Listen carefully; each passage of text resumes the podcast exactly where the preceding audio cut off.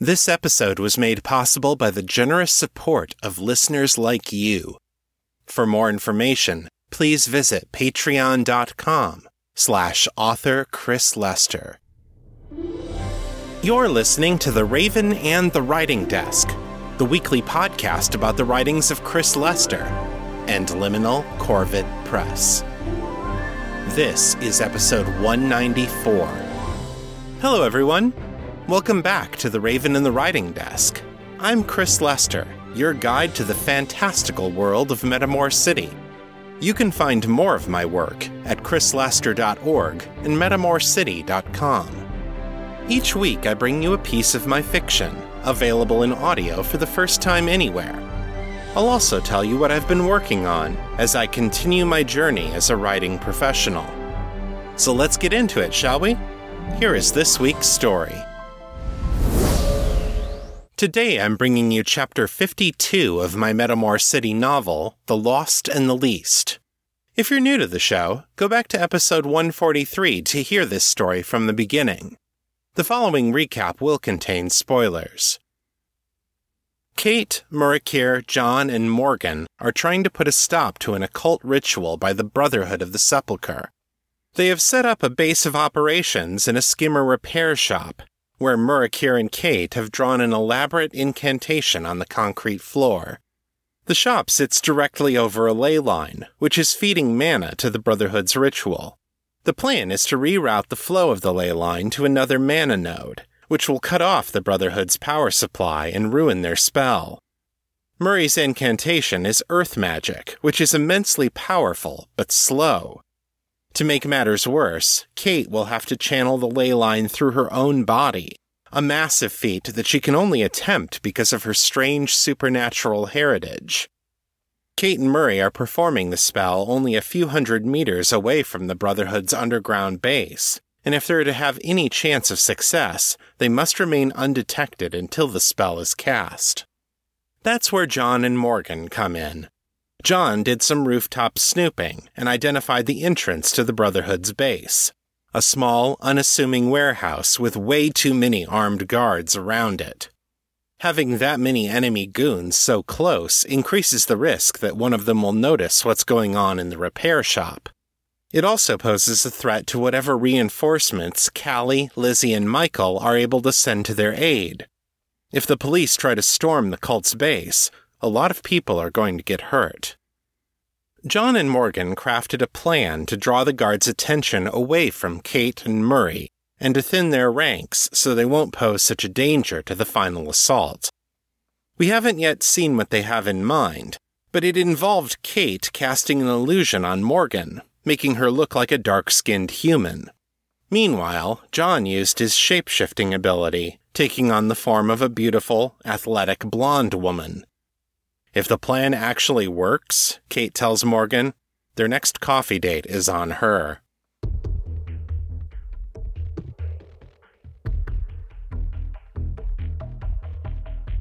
The Lost and the Least, a novel of Metamor City. Written and read by Chris Lester.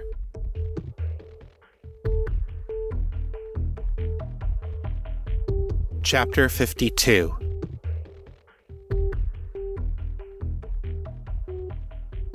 Albert Cooley was beginning to feel like he'd gotten the short end of the stick with this whole Brotherhood of the Sepulchre business. It had all started out well enough. He'd only been a sophomore at Chisholm when a buddy had recommended him for admission to the Key and Arch Imperial Honor Society. It was an elite group, probably the most exclusive society on campus. Everybody who knew anything had assured him that membership in the Key and Arch would open the door to the highest levels of Metamor society. For Albert, the fifth son of a minor house, the connections he would make through the Key and Arch would make the difference between a prosperous, successful life and one of mediocrity and obscurity.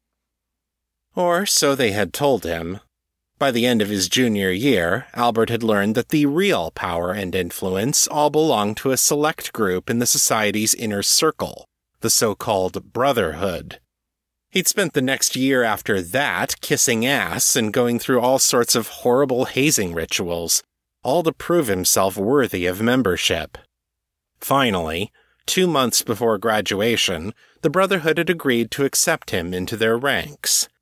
He'd gotten the secret tattoo that marked him as a member, put on his ceremonial robes for the first time, and taken the oath before Mistress Adrastia, one of the leaders in the local chapter. And what had all this time and effort gotten him? What illustrious work had the mistress entrusted to him as the newest member of this elite brotherhood? standing guard outside a ratty ass street side building for hours while Adrastea and the others did some kind of ritual downstairs. On a school night, no less. Damn it, I have finals to study for. Hey, Al!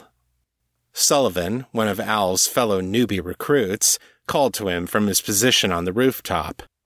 Albert and Sullivan were supposed to get cool code names like the rest of their brothers, but Adrastea said they hadn't earned them yet, so for now they were still just Sully and Al. What's up, Sully? Al asked. Sully pointed off to the east. There's a skimmer out there.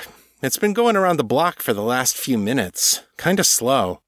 You think maybe they're the criminals Adrastia told us to look out for?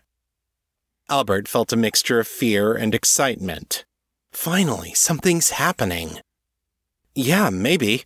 Hang on, let me talk to the boss. Albert went around to the building's main entrance, where a senior brother named Ursinus was in charge of the security detail. He was a tall, tough looking bear morph, and he sneered down at Albert as he approached. What's the matter, kid? You need to use the potty again. Albert bit back his resentment and bowed his head. Sir, Sully spotted a skimmer circling the block. We thought maybe we should go check it out. Ursinus grunted. Let's have a look. They went up to the roof, where Sully pointed out the vehicle. Albert couldn't make out much. The overhead lights weren't very good in this part of the street, but he could see the skimmer's headlights as it crept slowly forward, pausing in front of each building for several seconds before moving on. The vehicle seemed to be wandering erratically back and forth on the road, like the driver was hitting the wrong controls for the lift turbines. Probably just a drunk tourist, Ursinus said. Go tell him to get out of here. Yes, sir, Albert said, relieved to finally have something to do. He swung his rifle over his shoulder. Let's go, Sully. Hey, Ursinus said sharply. You got a permit on you for that thing, genius? Leave the rifles here. The last thing we need is some stupid tourist telling people they got threatened by guards with military hardware. If they give you any trouble, you've got your stun guns. Ursinus held out his big, furry paw expectantly. Albert sighed and handed over his rifle. What good is it to have cool weapons if you can't show them to anybody? Let's go, Sully, Albert said. It came out sounding more sullen than he had intended, but Ursinus didn't give him a hard time about it. Not this time, anyway. The two recruits headed east, keeping to the shadows like Ursinus had taught them. Even without the rooftop perspective, it wasn't hard to find the skimmer. The driver had started revving the turbines way too fast, then abruptly reversing them, a bit like stomping on the accelerator and brake pedals of an old fashioned ground car. The whine and shriek of the abused turbines echoed off the surrounding buildings and the skyway overhead, a racket that was impossible to miss. What the hell are they doing? Sully muttered as they approached the street where they had last seen the skimmer. Albert shook his head, mystified. He pulled out his stunner and peeked around the last building in the direction of the noise. The vehicle was a nice one, a mid-sized sedan from one of the upscale manufacturers.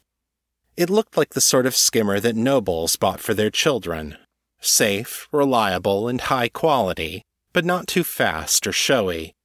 Albert doubted, though, that any of his friend's parents would approve of the way it was being used right now.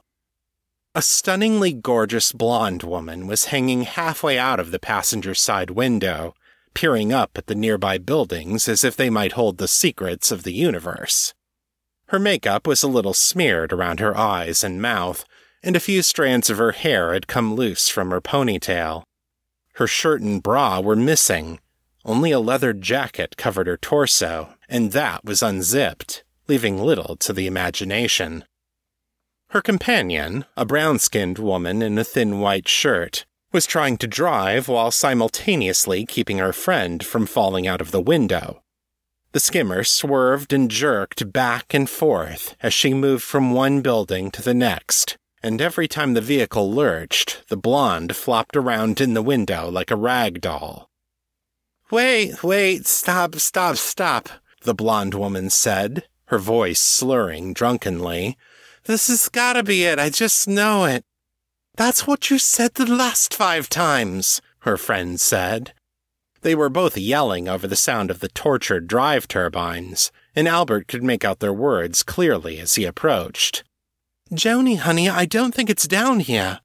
It is, the blonde, Joni, insisted, slapping the side of the skimmer once. We just gotta.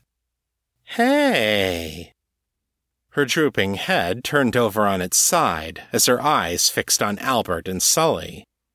Look, Mora, there's some cute guys right there. Let's ask 'em if they know where the party is. The darker woman, presumably Mora, turned around and looked out the back window at Albert. Then she turned back around, extended the parking skids, and executed a rough but serviceable landing. The drive turbines spun down, and Albert imagined that they sounded relieved to be getting a break. Hey, boys, Joni said, grinning and waving at them. Want to help out a couple of ladies? Albert grinned back and started walking toward her. Al, wait. Sully grabbed his arm, stepped up to whisper in his ear. This is weird. What are a couple of drunk girls doing down here in the middle of the night by themselves? They're lost, man, Al whispered back. They probably just went looking for a rave or something. Sully looked up nervously at the surrounding buildings. It could be a trap. Al scoffed. From who? Sully shrugged. Cops? The Reds? Mistress says the cops are taken care of, Al said and the Reds are too busy worried about the Whites to care about us. Face it, man, this guard duty is a joke. The only reason we're not downstairs helping with the ritual is because they don't take us seriously yet. Hello? Joni called, waving both arms now in an exaggerated fashion. Looking at you, hot stuff. You want to help a girl out or what? Al raised his eyebrows at Sully and grinned. Come on, man. Let's at least go see what they want. We all know what you want, Sully muttered. But when Al started walking toward the skimmer again, Sully followed without further protest. Both women beamed up at them as Al approached the window. Hey, boys, Joni said, her blue eyes sparkling like aquamarine. I heard the Church of Hedonism's having a big party down here tonight. Can you help me and Mora find it? She's had me driving in circles for half an hour, Mora confided. Hey, Al said, giving them both a friendly smile. I'd love to help, but I think you're in the wrong place. I've been working down here all night, and I haven't seen anybody else come through. If there was a party, I think I would have heard something. Especially with the way the hedonists like to party, he thought. Mora smacked Joni's butt, which was rather close to her face since Joni was still hanging out the window. I told you, she said. Joni didn't seem bothered by the spanking. Indeed, she made a little moaning sound and wiggled her ass suggestively. I love it when she does that, Joni purred. God damn it, I could have gotten fucked back at the dorms, Mora said petulantly. Instead, you dragged me out halfway across the city because you wanted an orgy. Now neither one of us are going to get laid. Hmm. Joni was looking at Albert and Sully speculatively. You know, we do have a couple of cute guys right here. Mora leaned around her friend and looked closely at Albert. Immediately, he was struck by the power of her eyes. They were as dark as midnight, and they seemed to grab and hold him in place. Albert gasped. If he'd been able to move a muscle, he might have fallen over. You are pretty cute, Mora said, her voice as rich and sensual as velvet. What's your name? Albert, Albert managed. Mora smiled, a predator's smile that gleamed with two white teeth. Albert, you want to play with me and my friend here, don't you? Albert nodded dumbly. Suddenly, he wanted nothing else in the whole world. Hey, Al! Albert was dimly aware that Sully had grabbed his shoulder and was shaking him. Come on, man, we can't do that. We gotta get them out of here and get back to our post. But Joni had exited the skimmer now, and she nestled herself up against Sully's body on the other side. Her perfume was like nothing Albert had ever smelled before, something earthy and spicy that spoke of raw, sexual power. He felt Sully's body go rigid as she ran her hand over his chest. Come on, hot stuff, Joni purred. Don't you deserve a little break? I can do things to you that you've never dreamed of. She did something then that Albert couldn't see, and Sully let out a shuddering moan. I. I guess a little break won't hurt, Sully said, his voice and breath ragged. Excellent. Mora slipped out of the skimmer after Joni and wrapped her arms around Albert's waist. She pressed her forehead against his, and her eyes seemed to swallow the world. Let's have some fun, shall we? Twenty minutes later, Morgan rose shakily from a shadowed alcove in the nearby alley, wiping the blood from the corner of her mouth. The guard, Albert, was slumped against the side of the building, catatonic, awash in the psychic afterglow of the sharing. Fragments of the boy's memories swirled around in Morgan's head, colored by the emotions of the sharing, a disjointed mixture of wonder and fear, ecstasy and terror. Morgan had used her domination gaze on Albert, compelling his adoration and obedience. He had been all too willing to give her his blood after that, but the sense of being helpless in the hands of a creature far more powerful than he was had created a disquieting emotional resonance that ran through the psychic bond of the sharing. In that moment when their souls touched, when Morgan drew on his life essence and saw into his mind, Morgan also caught a glimpse of how he saw her. Dominant, overwhelming, a wise and powerful goddess worthy of his complete submission. The vision was so thrilling, so intoxicating, that it terrified her. Ever since she escaped the syndicate, she had refused to combine her domination gaze with feeding. Her sharing partners had been equals, chosen as much for their strength of will and personality as their willingness to offer their blood. She had dominated Albert this time because it was necessary. She had taken his blood in order to incapacitate him without hurting him. With a piece of his soul inside her now, under her command, she could compel him to sleep peacefully for hours, and he would do so. Given the seriousness and danger of their mission, it had been both the most rational and the most compassionate course of action. Or at least, that was what she had told herself when she came up with the plan. A satisfied sigh dragged her awareness back to the present. John came sauntering back up the alley, stark naked and still wearing the form of the sexy young blonde. His hair was a tousled mess, his body was splattered with dirt and assorted bodily fluids, and he carried his few clothes wadded up under one arm, and somehow he still looked incredible. His skin glowed faintly in the dim light of the alley, and his incubus pheromones surrounded him like an invisible cloud of sexual energy. Morgan, hun, you come up with the best plans, John purred as he started putting his pants back on. That boy was delicious.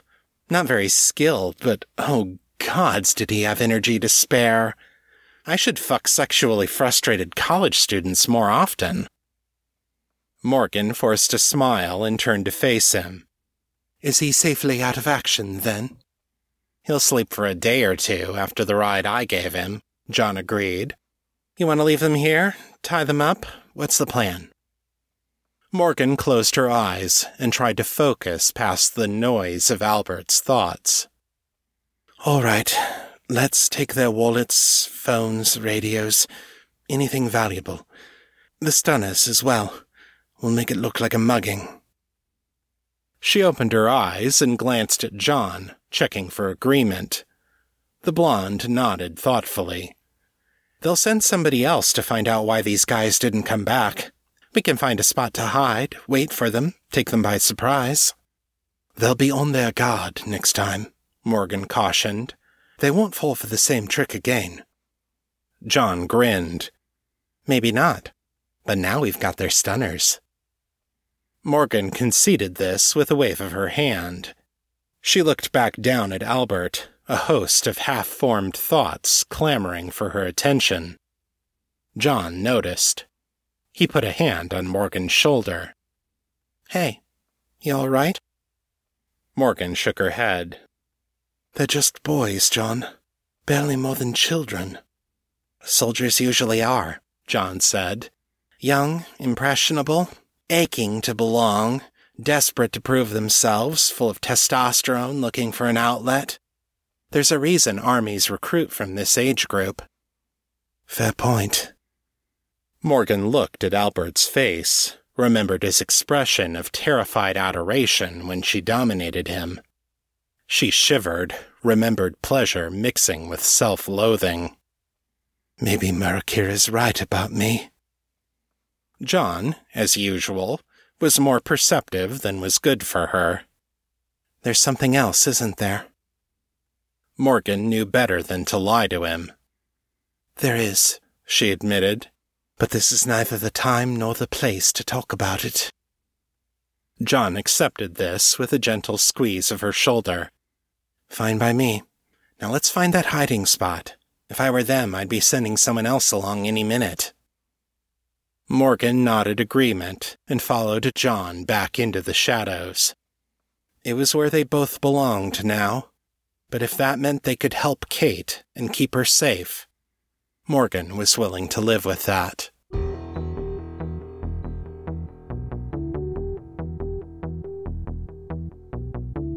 And that's the end of chapter 52. Come back next time when Callie and Schubert's escape plan hits an unexpected detour.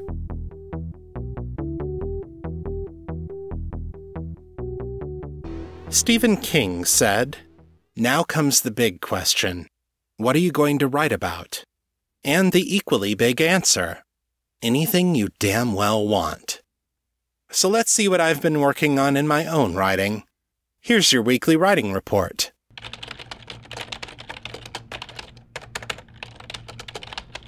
I wrote 5,431 words this week, over the course of 6.75 hours for an average writing speed of 805 words per hour. As of Friday night, I've gone 280 days without breaking my chain. This week I continued working on The Dark Lord Steve.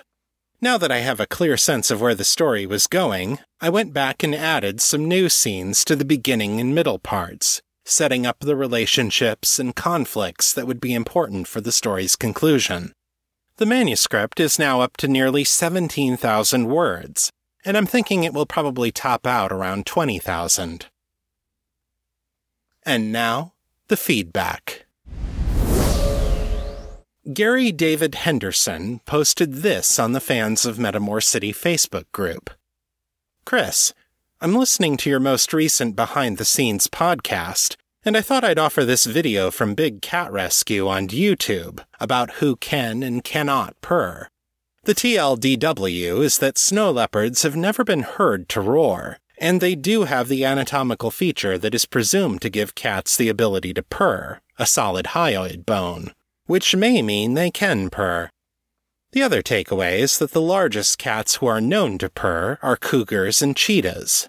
So Lizzie is right in that gray area, which fits perfectly. Sorry, not sorry. It had to be pun. Thanks for that info, Gary. It's cool to know that there's at least some scientific validity to the idea of Lizzie purring. The rule of funny means I'd have kept it in there regardless, but if I can be funny and biologically correct, that's even better. If you'd like to share your thoughts about the show, send your feedback in text or audio to metamorcityfeedback at gmail.com. To leave a voicemail, dial area code 641 715 3900, then enter extension 255 082, followed by the pound sign. My Facebook is facebook.com slash author Chris Lester. The fan group is Fans of Metamor City on Facebook, and my Mastodon handle is at author Chris Lester at wandering.shop. If you like this show, take a minute and leave me a review in Apple Podcasts. It makes a big difference in helping people find the show. That's all for this week. I'll be back next time with more fiction, fresh off the writing desk. Until then, keep it on the bright side. This is Chris Lester, signing out.